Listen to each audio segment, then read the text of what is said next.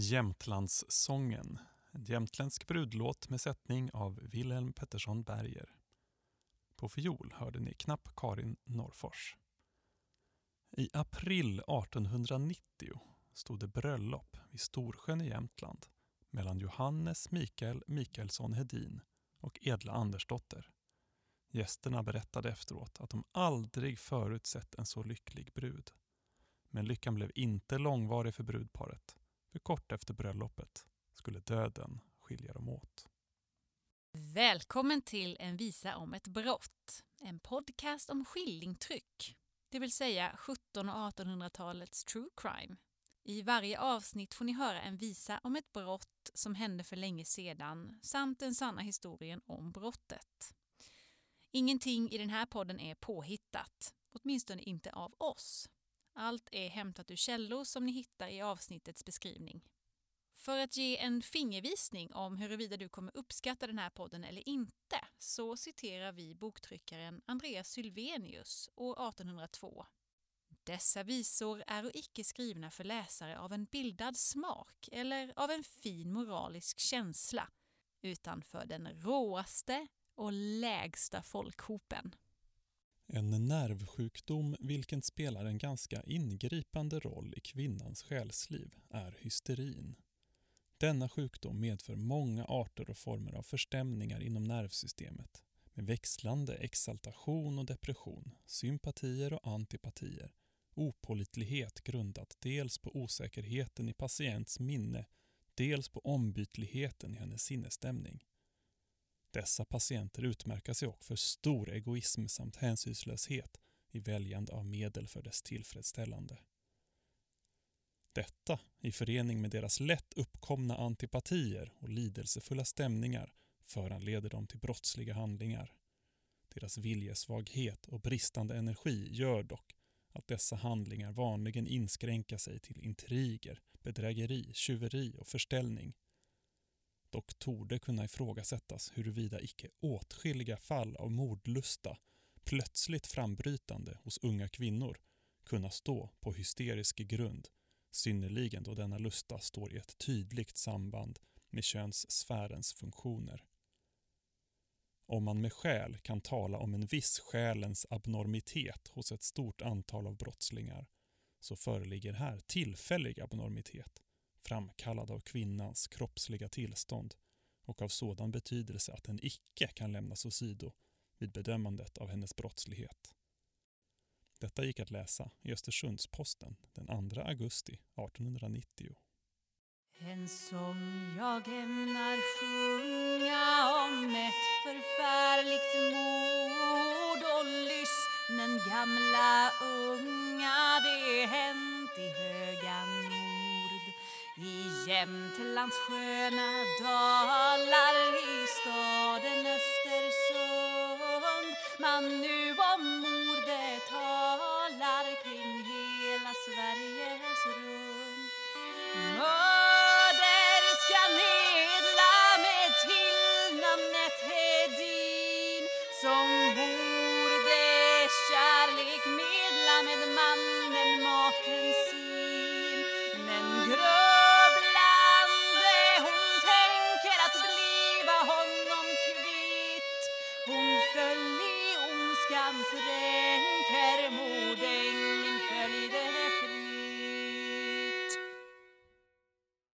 Edla Andersdotter föddes till ett välbärgat hem den 5 december 1866 i Hara, beläget söder om Östersund i Jämtland. I späda år var Edla sjuklig. Vid 3-4 års åldern hade Edla lidit av engelska sjukan. Hon led ofta av svår huvudvärk och tandvärk och klagade ofta över hjärtlidande och hon hade lätt för att svimma. Någon gång under sin uppväxt hade hon under två års tid måste vistas i ett mörkt rum då hon haft problem med sina ögon. Hon opererades i Stockholm två gånger för ögonproblemen men huvudvärken och vinögdheten kvarstod även efter operationerna. Trots sin klenhet beskrivs Edla som kvick, munter, vänlig, huslig och snäll under sin uppväxt. Och hennes förståndsgåvor beskrivs som över medelmåttan. Edla som vuxen beskrivs som livlig, hastig till sättet och gladlynt. En fru beskriver att Edla alltid haft brått. Hästhandlaren Karl Andersson i Måläng, strax intill Hara, var sedan många år bekant i Edlas föräldrahem.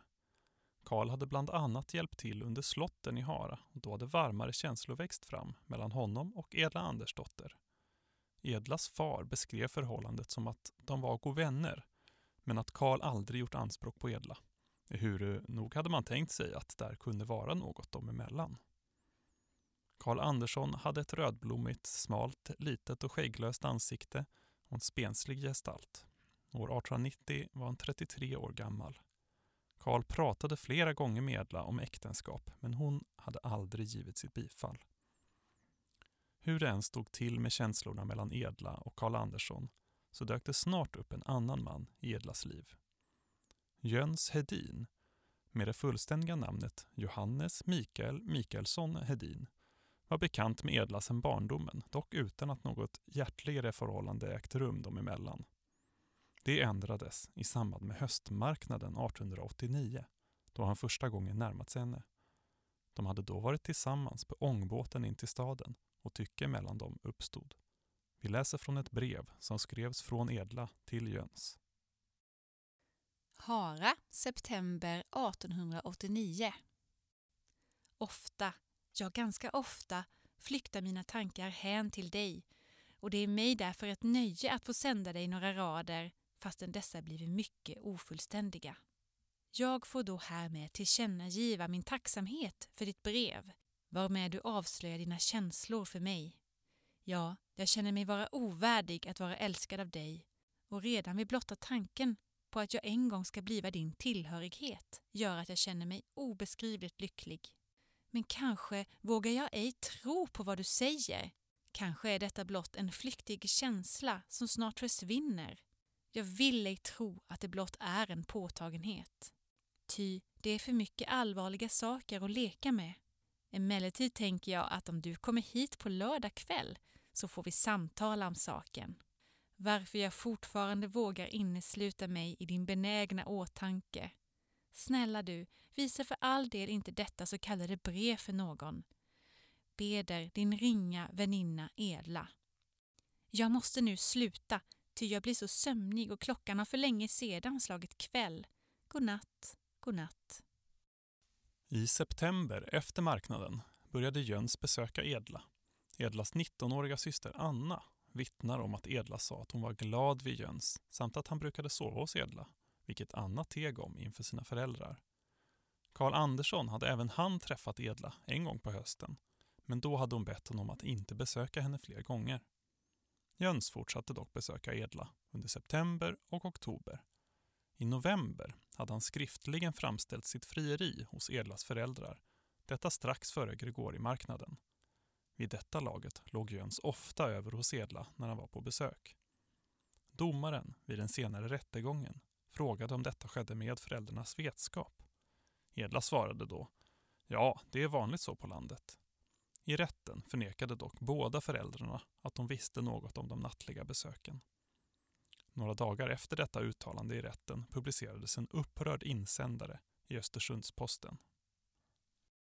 Detta svar innebär en så kränkande tillvitelse mot såväl föräldrar som ungdom att det i hennes hemort uppväckts en storm av ovilja. Svaret kan nämligen knappast uppfattas annorlunda än att det angivna förhållandet är allmänt.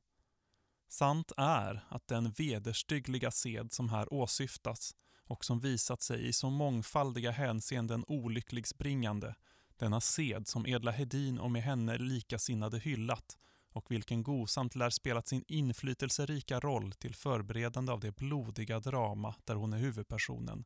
Sant är att denna sed är gammal i Jämtlands bygder.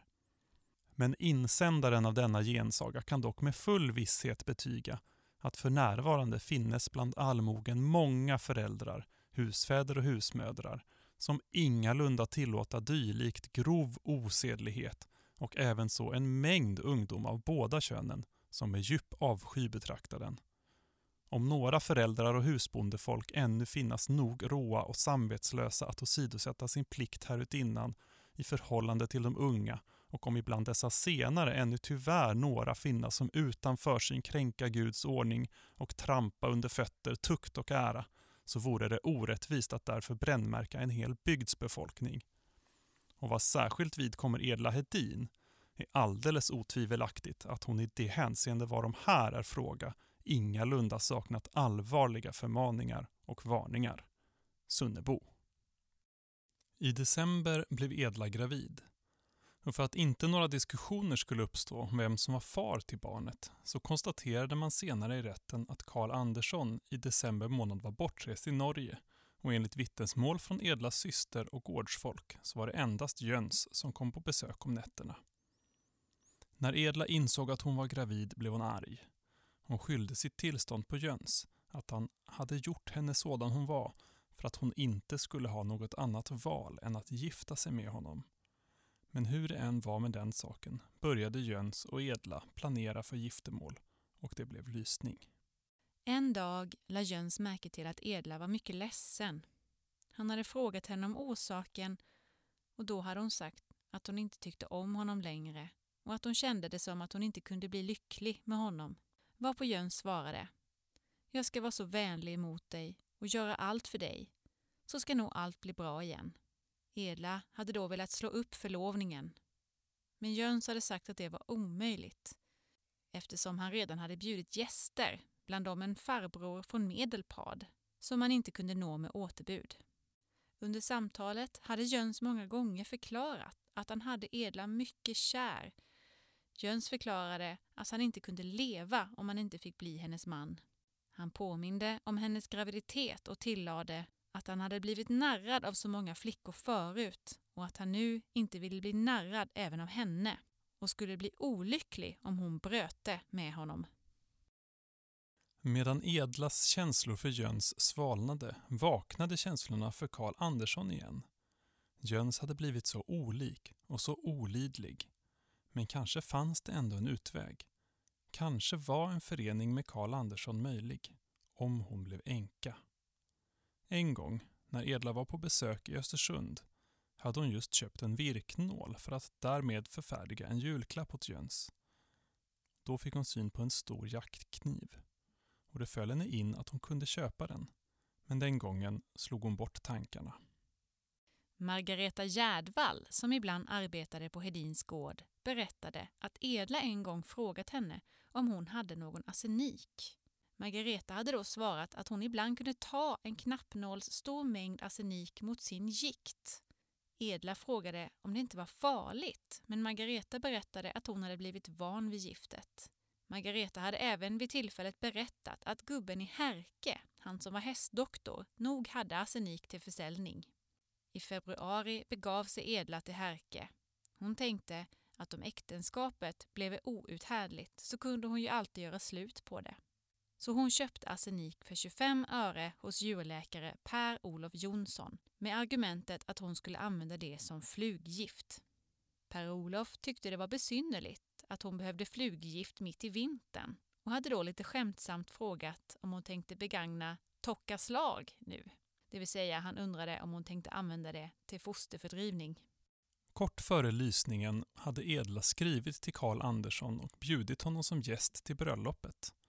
Hon hade i brevet bett honom om förlåtelse för att hon brutit med honom. Tre veckor före marsmarknaden 1890 hade Edla berättat för sina föräldrar att bröllopet skulle ske så snart som i april. Föräldrarna tyckte det kändes lite underligt, även om de ju anade varför bröllopet skulle ske så snart. Men de tänkte att eftersom de båda tu verkade så glada så skulle det nog gå bra. Bygdens prost som hade lyst Edla och Jöns hade vid ungefär den här tiden fått ett brev från Karl Andersson i vilket denne uttryckte sin förtrytsamhet för att han inte fått höra om Edlas förbindelse med någon annan förrän det redan var lyst. Brevet hade gått ut på att Karl minsann hade lika stor rätt till Edla som Jöns Hedin. Han skrev att han länge varit bekant med Edla och bifogade även ett förtroligt brev från Edla för att bevisa detta Vidare bad Karl Anders prosten att be Edla betala tillbaka de gåvor han gett henne. Gåvor som skulle ha uppgått till mellan 10 och 30 kronor. Prosten hade talat med Edla om Karls brev och Edla hade frågat om brevet kunde lägga något hinder i vägen för giftermålet. Men det sa prosten att det inte gjorde. Jöns hade blivit arg på Karl för att denna hade skrivit brev till prosten. Jöns nämnde även för en vän att han hört att Karl Andersson sagt att han skulle göra honom något spratt. Jöns sa dock även till sin vän att han inte var rädd för Karl eftersom han aldrig brukade blanda sig i några slagsmål utan helst sökte avstyra sådana. Den 7 april gifte sig Edla med Jöns Hedin. På bröllopsdagen hade Edla varit så glad att många av gästerna yttrat att de aldrig sett en så glad brud. Flera personer vittnade dock om att Edla förändrades efter bröllopet. Någon dag efter bröllopet hade en person som arbetade på gården träffat Edla på kaffe och dopp på bröllop. Och då Edla inte haft några ringar på sig hade personen varnat Edla. Passa er så att det ej blir olycka inom äktenskapet. Där står Satan på post. Ett par dagar efter bröllopet skulle Jöns resa ett par dagar till Härjedalen för att köpa nötkreatur. Det hade varit mycket kallt. Halvar Persson, som skulle resa tillsammans med Jöns, berättade att när det var dags att ta avsked hade Edla kommit fram och sagt Se efter Jöns så att han inte har umgänge med andra kvinnfolk. Uttrycket och den ton som hon sagt i hade gjort Halvar stött och gett honom ett obehagligt intryck. Under tiden Jöns var borta vistades Edla hos sina föräldrar i Hara. Hon berättade senare att vid denna tiden emedan mannen vistades i Härjeådalen hade hon plötsligt erfarit svår smärta i bröstet, att det hade känts som en stockning där inne och kort därpå inställde sig en svår huvudvärk. Och hon hade kommit på besynnerliga tankar, liksom om mannen hade bedragit henne. Att han hade förorsakat henne i havande i förtid för att vinna henne. Stundom kände hon den innerligaste kärlek till honom, stundom det bittraste hat. Och när hatet stod över tänkte hon på att bringa sin man om livet. Lördagen den 19 april 1890, det vill säga knappt två veckor efter bröllopet, kom Jöns tillbaka från sin resa i Härjedalen. Edlas pappa beskrev Edla som glad att Jöns skulle komma och att hon ställde till med kaffe klockan 11 på aftonen. Jöns kom över sjön och stannade på kaffe, men körde därefter hem själv eftersom han skulle föra hem kreaturen. Han kom sen tillbaka till Hara och de stannade några dagar i Edlas föräldrahem. Under en av dessa dagar beskriver Edla hur det sprängde till i bröstet och hon fick en svår huvudvärk. Nu var det dags att döda mannen, kände hon. Det var som att det skulle ske. Den arsenik hon hade köpt i februari blandade hon med lite mylta och grädde och gav till Jöns. Han blev sjuk. Jöns klagade över plågor, hetta och torrhet i halsen och under måndagen fortsatte mannen vara sjuk och yttrade att han väl hade förkylt sig på sin resa. Edla hade nu hunnit bli orolig för att han faktiskt skulle dö. Känslorna hade vänt och hon kände nu en stor ömhet för Jöns. Men när han på tisdagen fortfarande var vid liv vaknade mordtankarna på nytt. Hon gav honom då resten av arseniken i ett glas med vatten. Det mesta hade dock inte blandats ordentligt utan sjunkit till botten. Edla hittade då kvicksilver som såg ut som små kulor i en flaska. Hon skakade detta till mindre kulor i mjölk och gav mannen. Jöns kräktes och han led av diarré. Men han överlevde även detta mordförsök. På tisdagen reste makarna till sitt hem i Orrviken, strax norr om Hara. Jöns mamma hade föreslagit att de borde hämta doktorn. Edla hade svarat nej, det kan då inte behövas. Då hade både mor och son sett på henne varpå hon tillagt att det kunde väl vara tillräckligt om hon själv for. Därför reste hon samma dag till doktor Varodell. Edla berättade att mannen blivit häftigt sjuk och att han var svag och matt. Doktor Varodell hade då misstänkt att Hedin fått i sig något gift, vilket han även berättade för Edla. Hon fick med sig medicin till Jöns, som hon även gett till honom när hon kommit hem. Några dagar senare var dock mordtankarna tillbaka igen. Hon hade inte känt smärtor denna gång, men hennes anhöriga hade kommenterat att hon såg röd och ovanlig ut. Edla sa senare att hon aldrig tänkte på konsekvenserna av att mörda sin man, bara att det skulle så ske. Dagen efter reste Edla till föräldrahemmet i Hara för att baka. När hon kom hem två dagar senare låg Jöns fortfarande till sängs. På lördagen hade Edla gett mannen kloka gubbens liniment istället för medicin. Men Jön stod inte heller denna gång. Dagen efter reste Edla in till Östersund och på firman G.A. Svensson och Company köpte hon slaktarkniven med en mer än åtta tum lång klinga och tvåeggad spets. Hon förvarade den i sin kappsäck. Nästa dag, på måndag den 27 april, hade Jön stigit upp och var så pass pigg att de senare på dagen varit på auktion i Högen. Där hade Edla stött på Karl Andersson.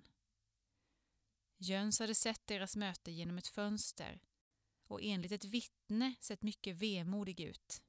Samma vittne hade frågat Edla hur det kändes att träffa Karl nu när hon var gift med Jöns.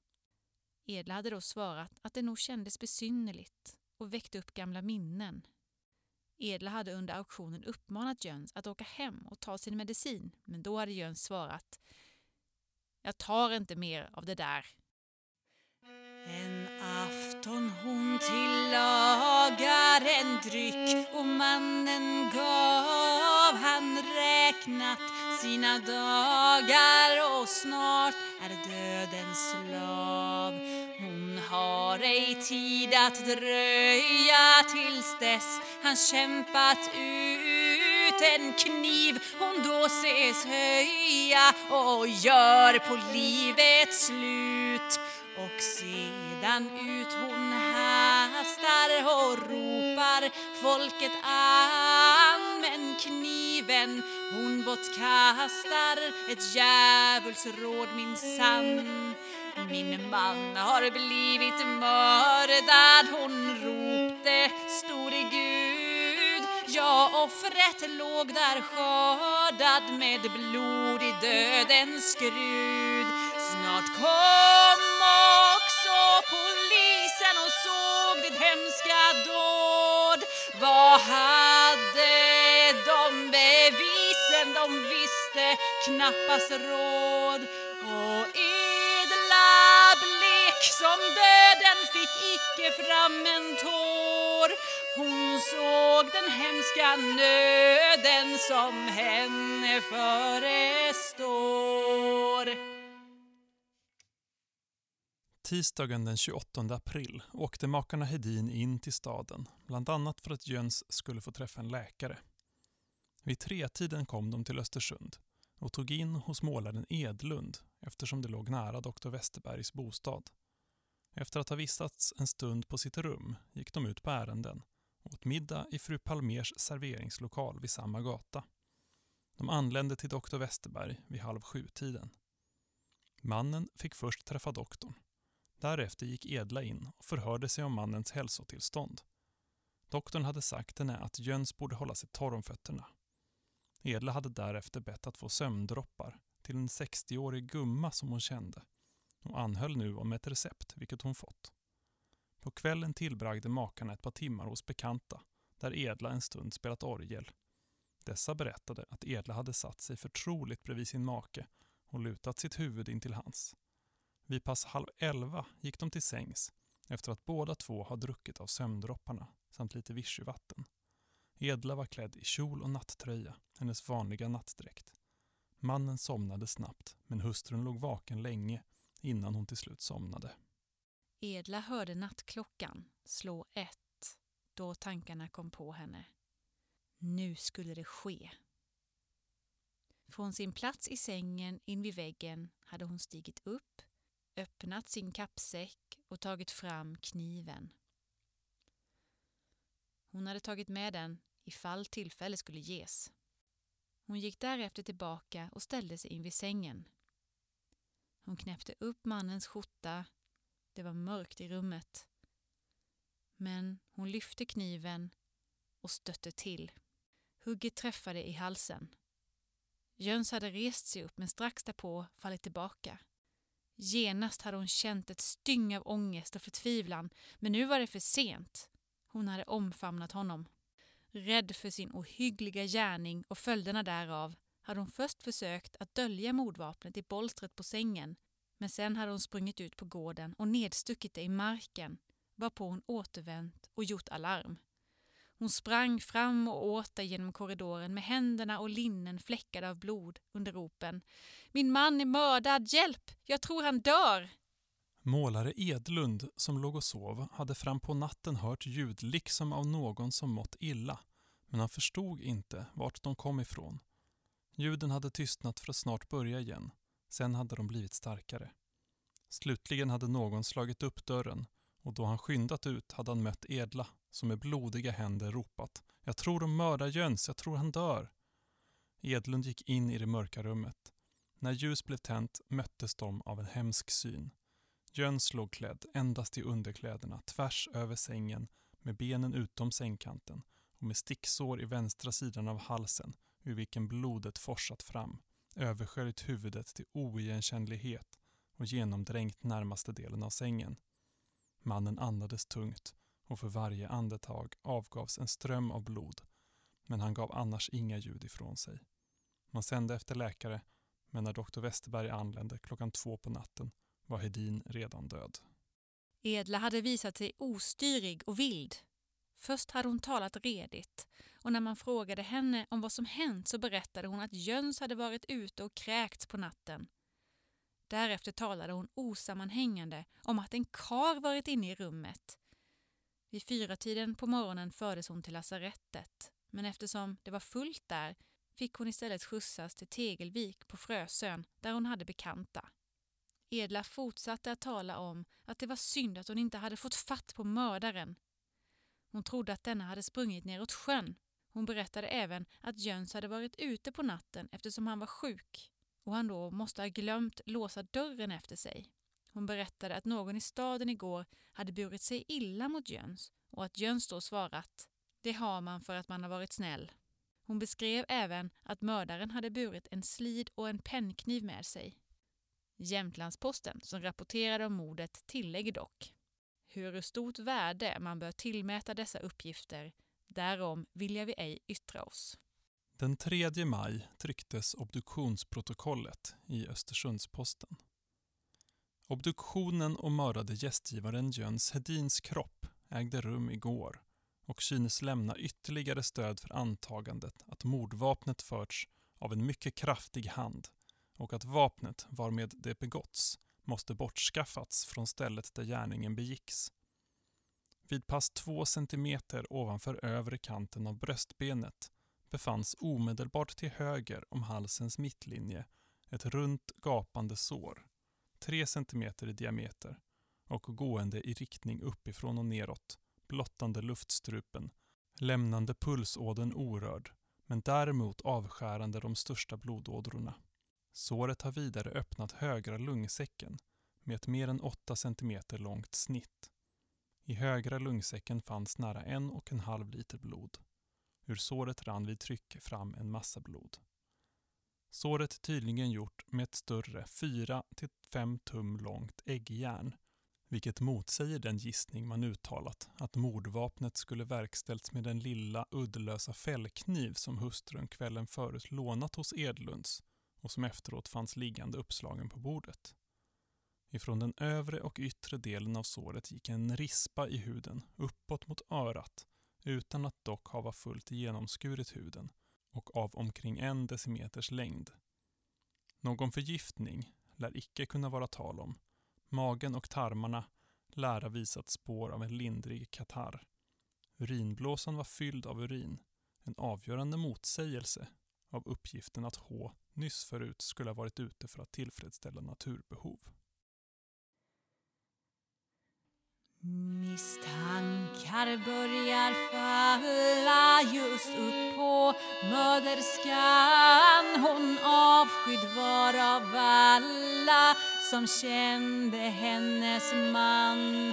Hon säger fräckt i rådet att hon oskyldig var gärningen och dådet Hon fick dock stanna kvar Fick inom fängelsmuren begråta sina brott som fågeln ut i buren så har sin lön hon fått. Betänk dig, grymma kvinna, att straffet väntar dig. Du får dig nog besinna en gång på livets stig. Tänk vilka kval den arma ska lida i sin cell. Och store Gud förbarma hon suckar varje kväll.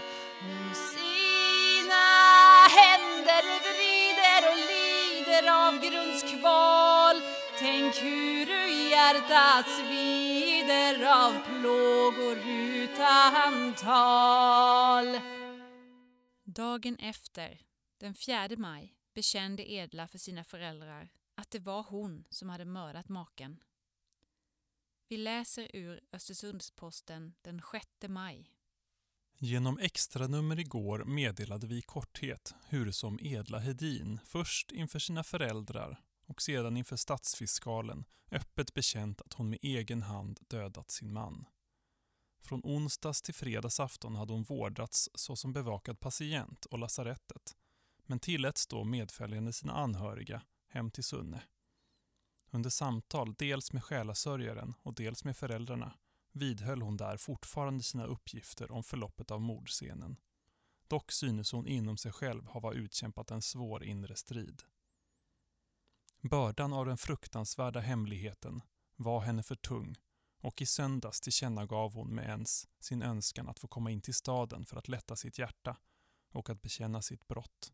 Det är jag som har gjort det, upprepade hon flera gånger. Det var jag som höll kniven.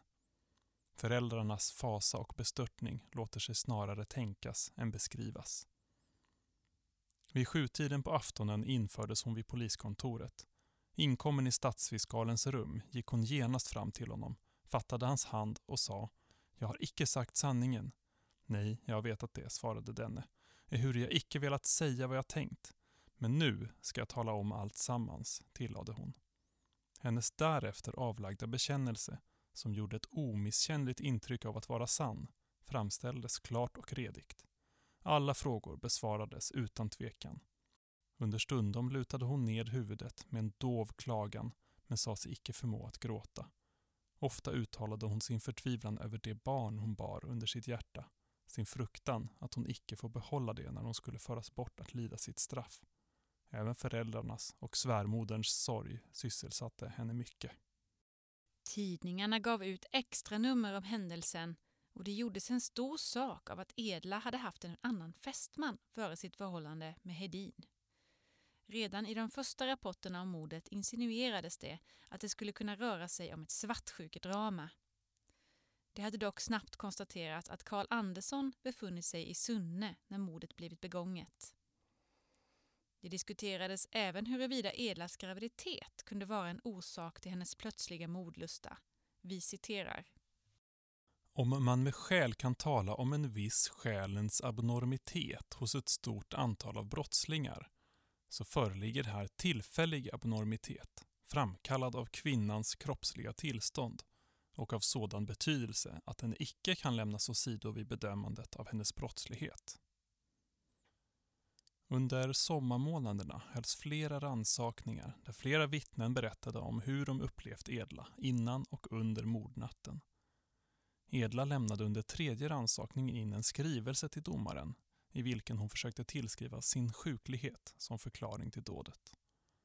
En av vaktkvinnorna på fängelset vittnade att innan ransakningen hade Edla bett att få talat med sin mor och syster. Hon hade försökt övertala vaktkvinnan att be systern gå ner på fängelsegården så hon kunde höra Edlas röst. Edla försökte även få vaktkvinnan att lämna över ett vitt paket. Ett bestående av en hoplindad halsduk samt en liten lapp, vilket vaktkvinnan hade vägrat. På lappen hade det stått ”Linda upp halsduken så ingen ser”.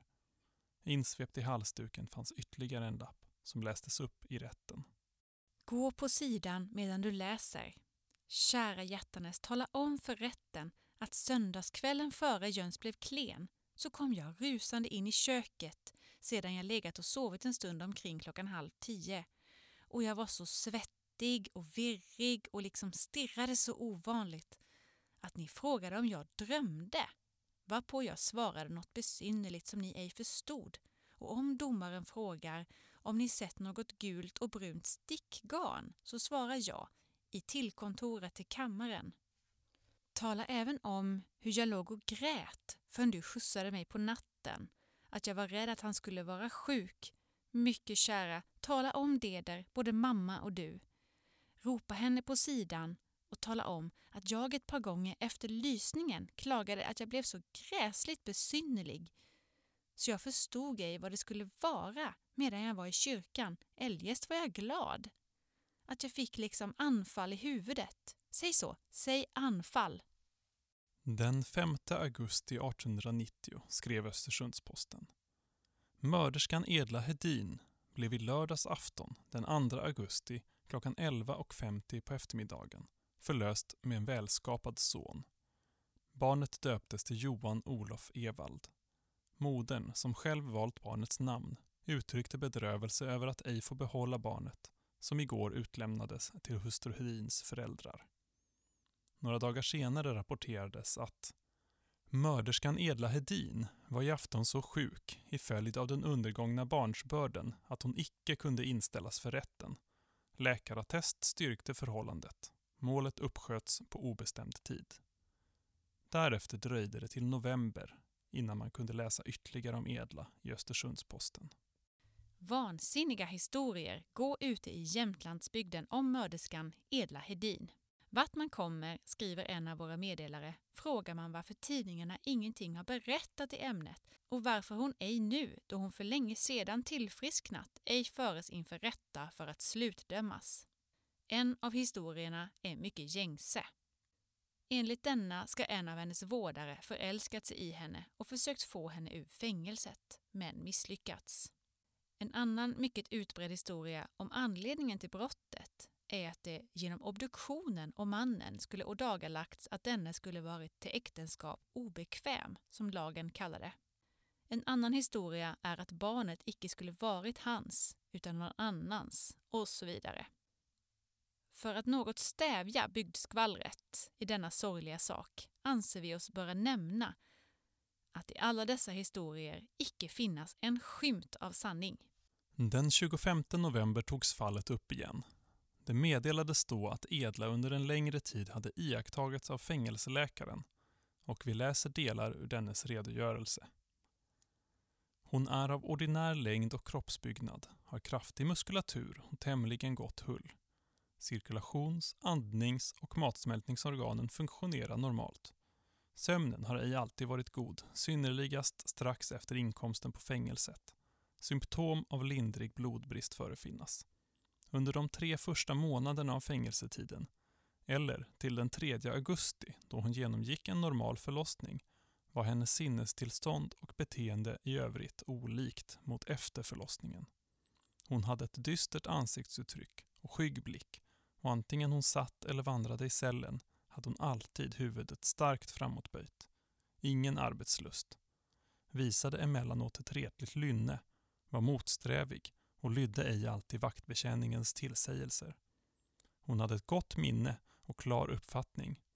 Hon var ofta orolig och nedstämd, vilket ej tycktes bero på att hon tänkte på det begångna brottet, utan på det straff som skulle drabba henne och som hon mycket fruktade för och mycket talade om. Dessutom hade hon stark längtan till föräldrahemmet. Som Edla under de två första månaderna var mera nedstämd och stundom svårmodig ansågs behövligt att en annan fånge vistades i hennes cell. En natt vaknade denna av att Edla höll sin hand, men ej hårt, om hennes strupe och fick hon den uppfattningen att det icke var Edlas avsikt att strypa henne. Hon låtsades även ett par gånger strypa sig själv i det hon lindade en halsduk kring halsen och drog i ändarna dock ej så hårt att hon ej kunde andas. För övrigt företedde hon inga abnormiteter i sitt själstillstånd. Efter förlossningen har småningom en förändring inträtt. Hon har ett mera frimodigt och lugnt ansiktsuttryck och visar ofta ett glatt utseende. Lynnet har blivit jämnt och fogligt och svårmodet försvunnit. Hon har fått arbetslust. Hon talar ej om och tycktes ej ens tänka på det brott hon begått Men då man talar med henne därom blir hon allvarsam och rörd och säger att hon ej kan förstå att hon handlat så. Strax därefter är hon dock lika lugn och sorglös som förut.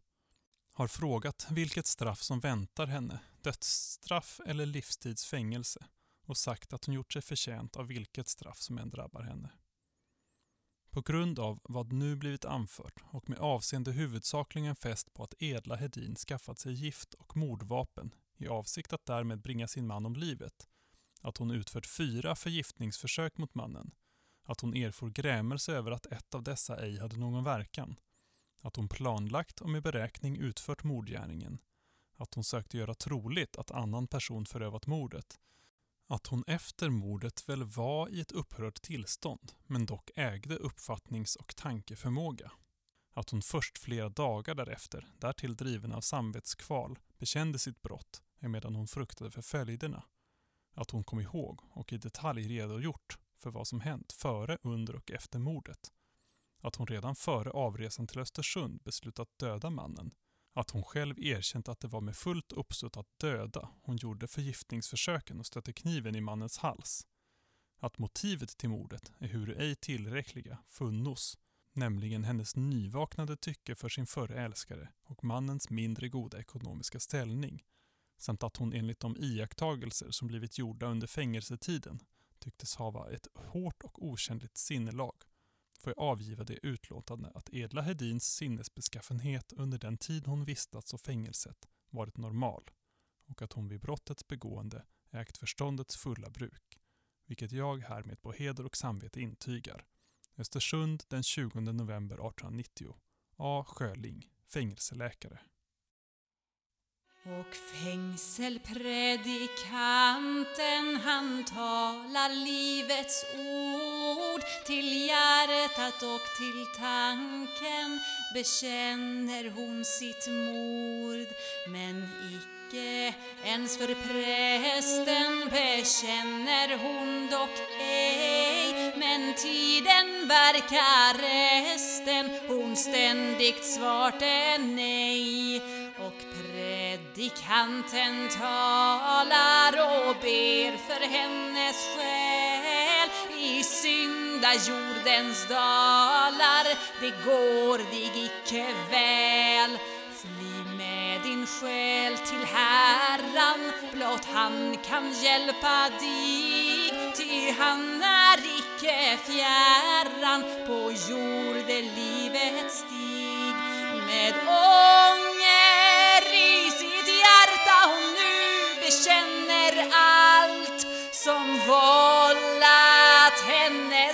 smärta och sorger tusenfalt. Få se hur domen bliver, hon väntar nu på den blott hon ej övergiver sin Gud i himmelen. Edla Hedins juridiska ombud, häradshövding Nils Kruse, yrkade mildring i hennes straff då Hedin vid brottets begående skulle varit vid sinnesbeskaffenheten påverkad av sitt kroppsliga tillstånd. Ett intyg bifogades. Det är en allmänt känd sak att kvinnans själsliv under havandeskapet visar en mer eller mindre skönjbar förändring från det minsta, obetydligaste, knappt märkbara hysteriska symptom till det svåraste, gränsen till sinnesrubbning stundom överskridande företeelser. Enligt min åsikt kan en kvinna i havande tillstånd, ledd av en fix idé, oemotståndligt och som det vill synas klokt, förnuftenligt och beräknande genomdriva en handling som hon i icke havande tillstånd aldrig skulle gjort. I betraktande av hennes sinnesbeskaffenhet under barndomen och ungdomen enligt yttrande av hennes själasörjare, prosten E. Abraham i Sunne, håller jag det ej osannolikt. Jag är därom nästan övertygad att hon i icke havande tillstånd ej skulle begått det brott för vilket hon nu fått sin dom. På heder och samvete intygat Östersund den 20 mars 1891 Emil Varodell, regementsläkare. Trots försvarets försök att mildra domen dömdes Edla till döden, först i tingsrätten och senare i Svea hovrätt. Edla ansökte dock om att bli förskonad från dödsstraffet och om att handlingarna i målet skulle tillställas Medicinalstyrelsen och ny undersökning verkställas angående hennes tillräknelighet under havandeskapet. Den 27 juli 1891 meddelas så den slutliga domen.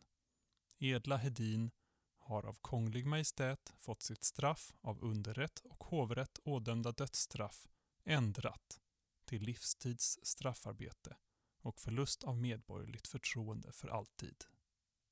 Efter 14 år i fängelse frigavs Edla år 1905. I 1910 års folkräkning är hon skriven i samma hushåll som sin son Johan Olof Evald. Efter 15 år i frihet avled Edla på lasarettet i Östersund den 24 juli 1920. Hon blev 53 år. Skillingtrycket i detta avsnitt heter Sång och berättelse om Östersundsmordet då mörderskan och giftblanderskan Edla Hedin gjorde slut på sin man Johannes Mikael Mikaelsson Hedin. Författad av L. Fr. Ågr. Pris 15 öre. Sundsvall, Norrlänningens tryckeri 1891. Visan sjöngs till melodin av Jämtlandssången, en jämtländsk brudlåt med sättning av Wilhelm Pettersson Berger. På fiol hörde ni knapp Karin Norfors.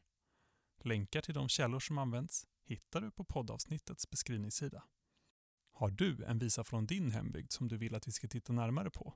Har du några andra förslag, tankar eller något annat du vill dela med dig av till oss? Skicka ett mejl till kontakt envisaomettbrott.se så hörs vi.